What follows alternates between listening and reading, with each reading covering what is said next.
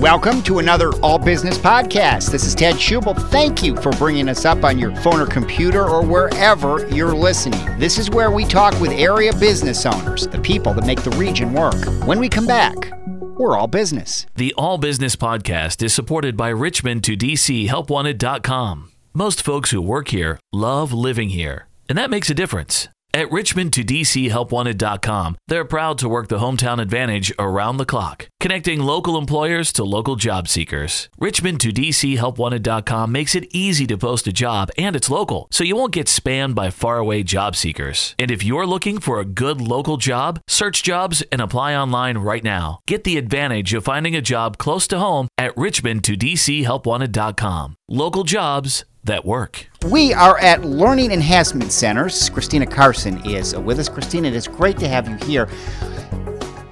As I look at your I looked at your website, it was like two paragraphs into the opening the the, the homepage, and I could tell kids and education and learning and teaching. That is that is what you're all about. Yeah, absolutely.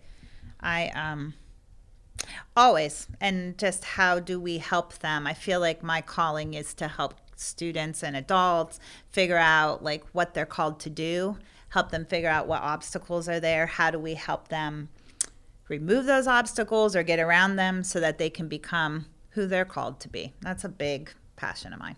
Yeah. How did you get here? Because uh, apparently you were, I mean, at, one time you were a a, a teacher out in a, in a conventional school, and yet you saw that you wanted to do more. Mm-hmm. So I.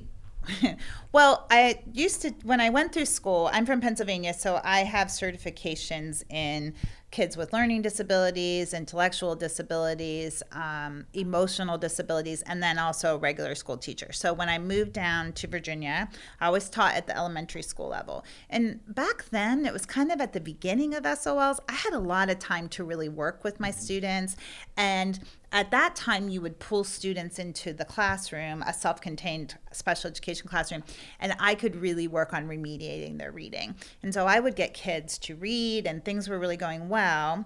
And i assumed that when they would go to middle school they would continue to get that level of instruction as as the SOLs really came into yeah. being, right? The pre- the the focus began to be on getting our kids to pass their SOLs because they need that to graduate. And basically, in my mind, there was less time to cover the um, to get them to read, to write, to do math. So my last year of teaching, I taught at the middle school, and that one that's what's in my story on the website. But that was the one that broke my heart because I had 17 students in my language arts class that were between they were in sixth grade reading between kindergarten and the fourth grade level and most people are shocked to hear that kids would be reading that low right but unfortunately there's kind of this belief system that that's how they are that's how they'll always be. So if you have a if you ha, if you're in special education you have something called an IEP an individualized education plan. And so in that we would say well they can't read so we're going to read to them. They can't write we're going to scribe for them. They can't do their math they're going to you know calculators. And what started happening is all the way back in the younger years you know in first grade when I went to school, we spent almost all of our time reading, writing, and doing math. Right. Now it is um, in first grade. Now we had to take time away from reading to do social studies for our kids to memorize that John Paul Jones is the father of yeah. the Navy, right? Or um, Jane Addams, all of these types of things. But it made it felt to me like this is common sense is a big thing to me.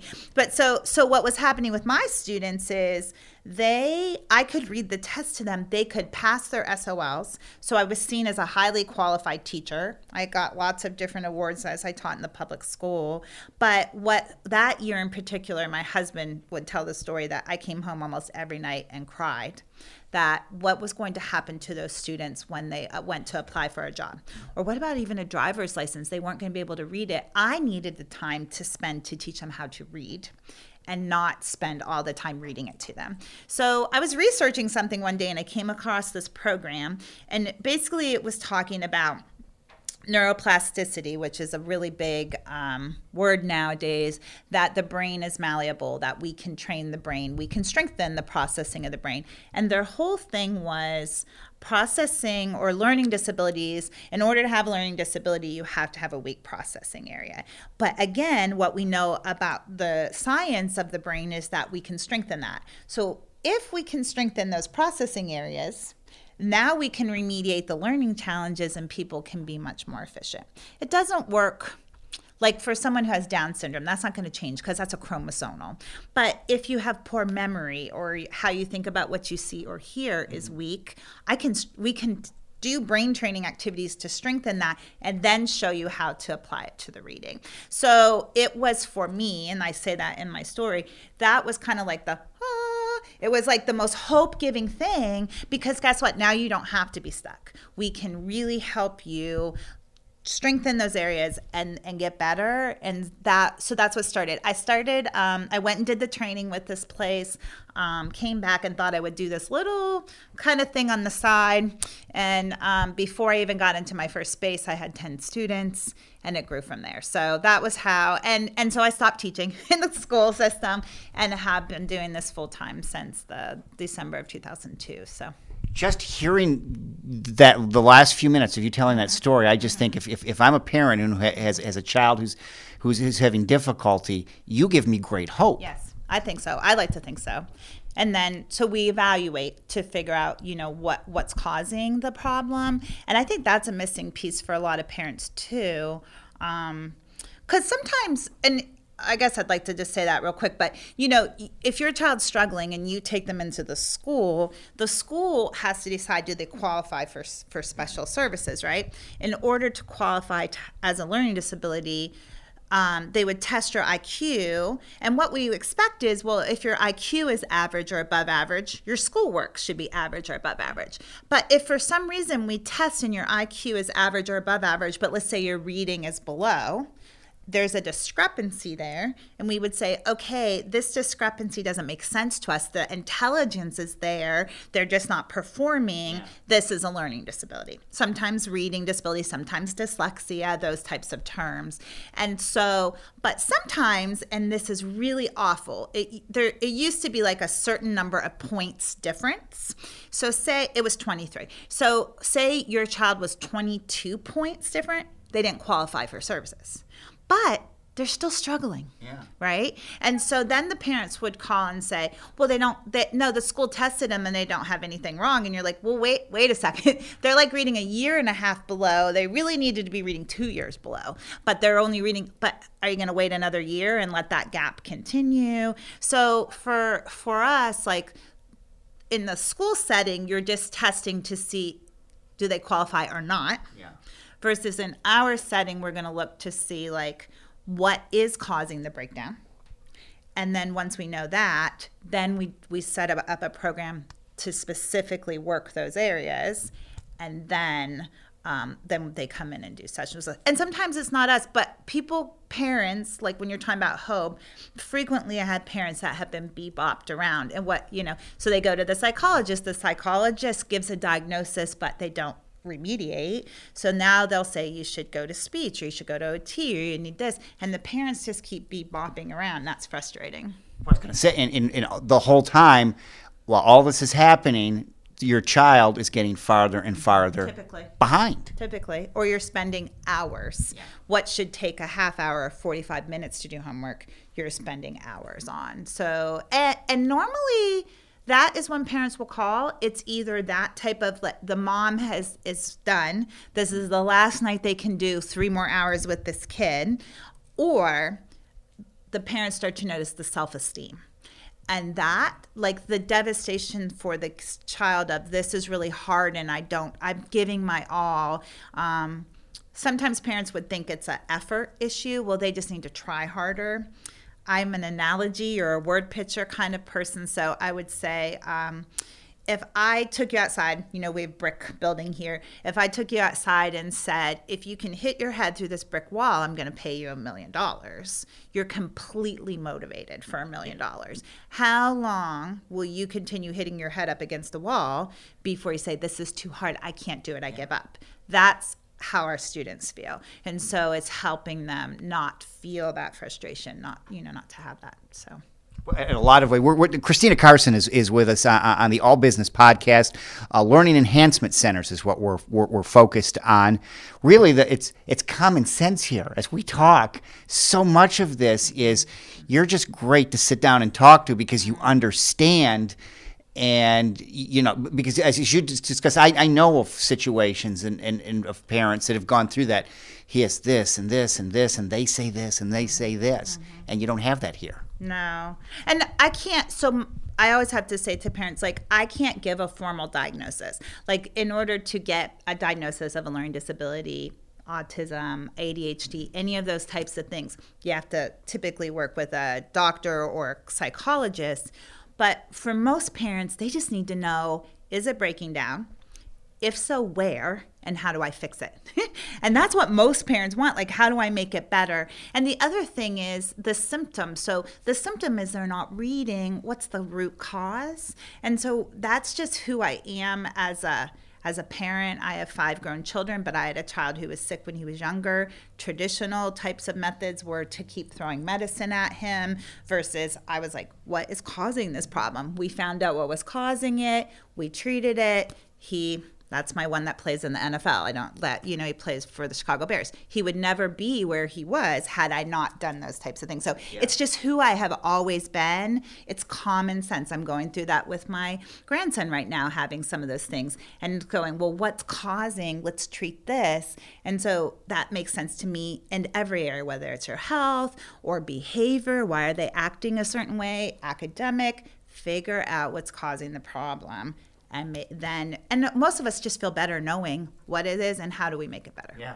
Find it. Solve it. That's what that is that that is yeah yeah, yeah, I think that. And most parents feel that way. Like, oh my goodness, I feel so much better. Like, I, now I know. And profiles show up. Like, even on my testing, which I call kind of a down and dirty test, it's, it's not as thorough as an IQ test, but it matches really closely typically. And so I can get a ton of information from my test and then yeah just to know now okay now what are we going to do? Where are their strengths? What are their weaknesses? How can we make that better for them? So christine as you have people come in here i mean i guess you're dealing with people it, it sounds like you you have people as far as uh, in it could be something like autism. It could be just something even more more mild of just it's just they've somebody's gotten behind. So you really are dealing with a, with a wide range. Right, absolutely. And uh, like because we deal, I would say reading is our number one claim to fame, and auditory processing, which is an interesting thing. So auditory processing is I hear you, but the way my brain understands what I'm hearing is off. So these would be kids that frequently say, huh? or what and you like and if you just stand there for just a second they actually will get it they need an extra second to process um, I just did a simulation last night where it kind of gives an example of what it might sound like for someone with processing. If they have that issue, then reading is going to be a huge issue. Um, spelling typically will be a huge issue. But so that is probably one of the things processing wise. But most of our students that come to us, our a lot, most of them do not have any IEP. They're not in special education. They're just behind. Our average student and about 40 hours of sessions usually gains two years in their reading, which is really amazing. I, it's something that I see every day. So for years, I was like, oh, yeah, that's just what we do. and then you start to talk to parents and you're like, well, actually, that is kind of a big deal. We do do a good job with this. Yeah. But it's just we see it. It's so common, but it's because we spent the time early in our earlier part of our sessions of training their brain to process those sounds to make sure vision is working correctly. We do all of these things and and and teach them how to apply it to their reading. And so it's really exciting. It's not i mean that's our average. So sometimes people are lower but i had one student one uh, a couple summers ago that went from like a second grade reading to a sixth grade reading. He was going into seventh grade. So i mean four years gain in a summertime was was was really life changing. It sounds like this this the summer. If, if you, is the summer a good time to mm-hmm. maybe get involved? Right. Just because by the time school starts, then maybe you're doing a little bit. You know, you're you're ready for it. Yes, that's actually a great point. I didn't think to tell you that, but yes, because we are not like a typical tutor.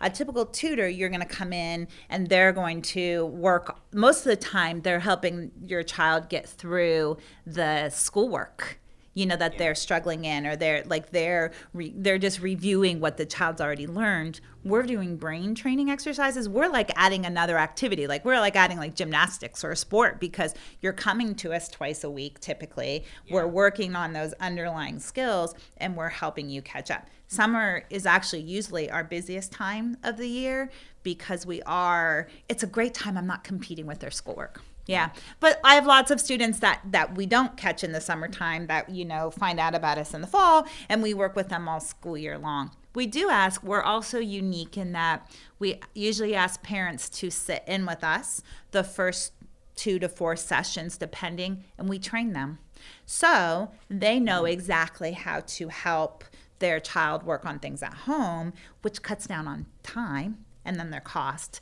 So we're very mindful of those you know those types of things with families. And it's nice because if they have younger kids now they're they're learning they know. But even just how to interact with your child how we encourage them what are the strategies there's just a lot of really great opportunities for parents on that side too. We could go on hours and hours. this is such it is it is really exciting stuff, and, and, especially I think for the parents, like you say, that spend hours helping kids with with homework. Right. You're you're you're not only helping the kids, but especially the parents sitting right. on it. Right. They're going to come up with some strategies. Yeah, yeah, I love that. It's it's interesting sometimes to watch the first of all parents start to feel empowered and know, or but also sometimes when sometimes when we help them understand how their child has been thinking for a while and then they're like oh my goodness i've been so frustrated with them that they weren't doing this. I thought it was a willful behavior. Yeah. and i didn't realize like if you give the child multi-step directions and they can't do that or they're just not paying attention sometimes there's a memory issue that we have to strengthen. And um, or if we say like their auditory is at this level and that all the time they thought well i already told you that. I already already told you that and they're getting frustrated yeah. but the child was missing it and so i love hearing parents come in and say it's really changed the way i interact and our relationship is better and that I mean, I care about your academics. I care about who you are, but honestly, I care about who you you know who you are as a person. That and and how parents that that that's such a healing time. So we've talked today about learning enhancement centers, and it's we're gonna have to come. I'm, we're gonna have to do another one of these shows just to talk because there's there's really a couple of components here. There's learning enhancement centers, and then there's the Marshall School. Yeah. So uh, about three years into the tutoring center, and as I told you, we're adding. We're not. We're not helping the kids. We're not spending time on their schoolwork. Typically, I kept having students come in. Fifth grade stands out to me a lot, right? Because that was the year it, it's it's kind of spread more, but especially back when I when I first started, that was the year that they had reading, math, history and science tests all in fifth grade. So those kids and if you if you're a parent of a child that's in public school you're going to know exactly what i'm talking about. These kids come home with these papers with all the facts that they have to memorize by the end of the year and they are studying so much every night. And i was like man i have students that are reading below grade level. If they didn't have to spend an hour or two every night memorizing a lot of information yeah. that most of us don't memorize. We're going to Google and look up later, anyways, yeah. if we can read it. And so I was like, we need to. What if I could have these students come and be with me in school for, you know, a year or two? We're going to catch them up and then they could go back and be successful in a school setting. What would that look like? And, um, if you really get to know me, everyone around me knows I'm a fire ready aim person. So I was probably like July and I was like, we should have a school. And so we started a school. And I had seven students this year. And I was listening to another person speak who has a school like mine. And I was giggling because she was the exact same way. We're not going to be perfect. There are things that we still have to figure out. But overall, like, and, oh, okay, so the kids that come to my tutoring center, you know, get that brain training. The kids that come to the school have a full day program, but they also get pulled out for the one-on-one the types of stuff that they would be getting at the tutoring center that is part of our school day and their tuition so they're getting a remedial all day getting all of that thing. And the other thing we can talk about if we meet back about the school, but the other thing that's awesome is we do a ton of social skills, emotional types of things, developing you as a person, helping you figure out what do you want to do, especially our middle school and high schoolers. What are you interested in? How can we help you develop those skills? I have one that wants to do underwater welding. I can't teach that, but I can help him connect with doing an internship or an apprenticeship of starting with just welding and helping him build. But he's going to need to know how to measure, like all of these skills he's going to know how to do so he can go out and get a job when he graduates and go to school. So I love the school, but uh, again, I talk to my students about this all the time.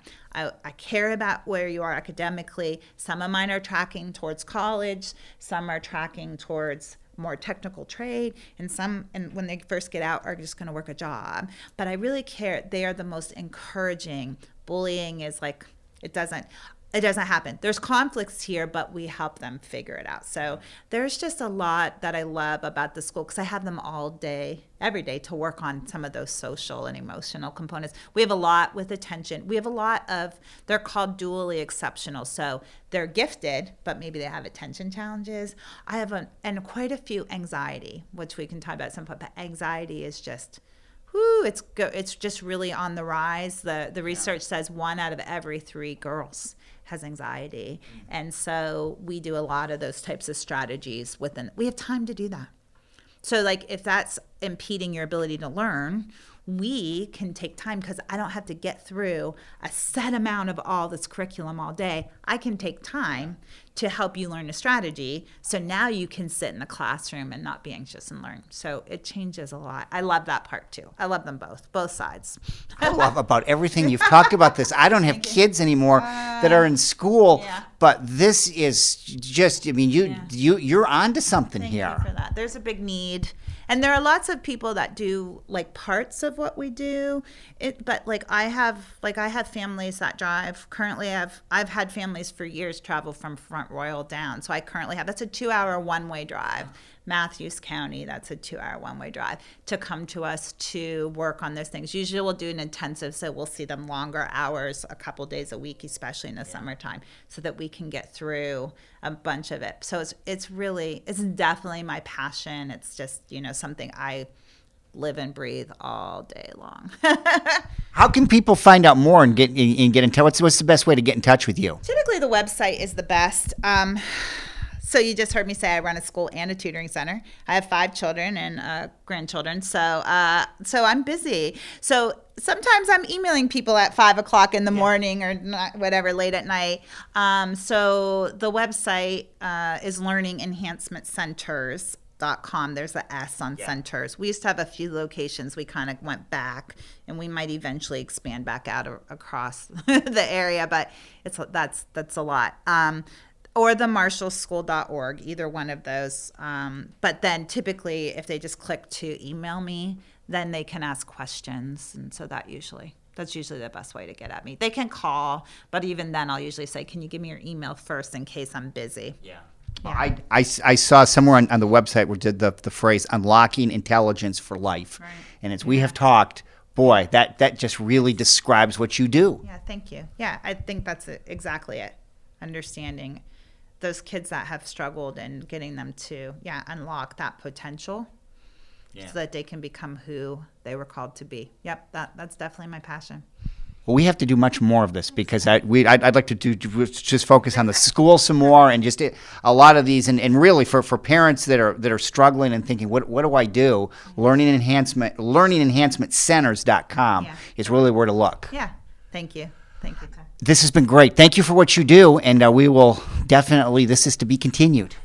Thanks, Ted. I really loved having the opportunity. Thank you. If you like listening to this podcast, please link, comment, and subscribe. We're on iTunes, Stitcher, and Google Music. You can also find us on Channel B online at b1015.com, keyword podcasts. If you want to talk about your business, I'd like to hear from you. You can contact me, ted at WFVAradio.com. Ted at WFVAradio.com. We would like to highlight your business. Thank you so much for listening. I'm Ted Schubel. We'll see you next time when we become all business. The views, thoughts, and opinions expressed by the host and guests in this podcast are their own and not necessarily those of Centennial Broadcasting.